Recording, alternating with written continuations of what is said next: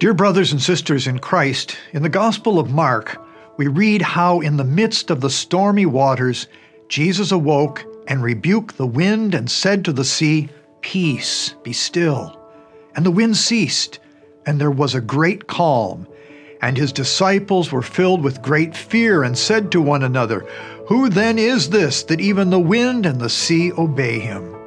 The word of God that calmed the wind and the sea is the same Word of God that raised Lazarus from the dead, or for that matter, called the universe into being out of nothing. The Second Vatican Council's dogmatic constitution on divine revelation, Dei Verbum, states that we hear this word in the sacred books, where the Father who is in heaven meets his children with great love and speaks with them. When we hear the voice of God, our life can change.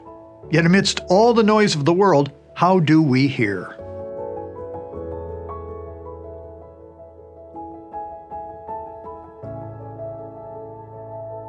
Over the centuries, the Church has cultivated a discipline of listening to the Lord's Word that she calls Lectio Divina, or divine reading.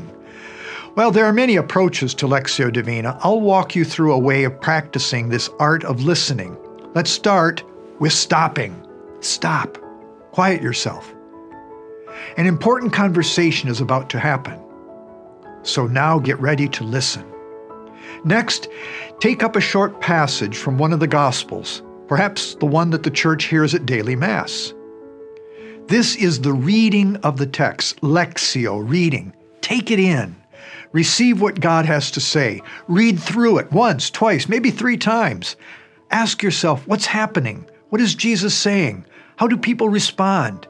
Think about it, ponder, read it again. If you've read the Gospels at all, you know that Jesus' presence provokes a response. Is there a word or phrase or aspect that kind of pokes you? Step two is meditation, meditating on what struck you. Just as when someone asks, How are you? and you implicitly ask yourself, Well, how am I? What part of your heart did God poke? Take some time to ponder the word or phrase that struck you. What does this word or phrase provoke in me? Why does that particular thing strike me? What feelings does this word or phrase provoke in me? What's happening in my life right now that this word or phrase is standing out for me? Does it bother me, intrigue me, scare me? Why does it scare me? What about it scares me?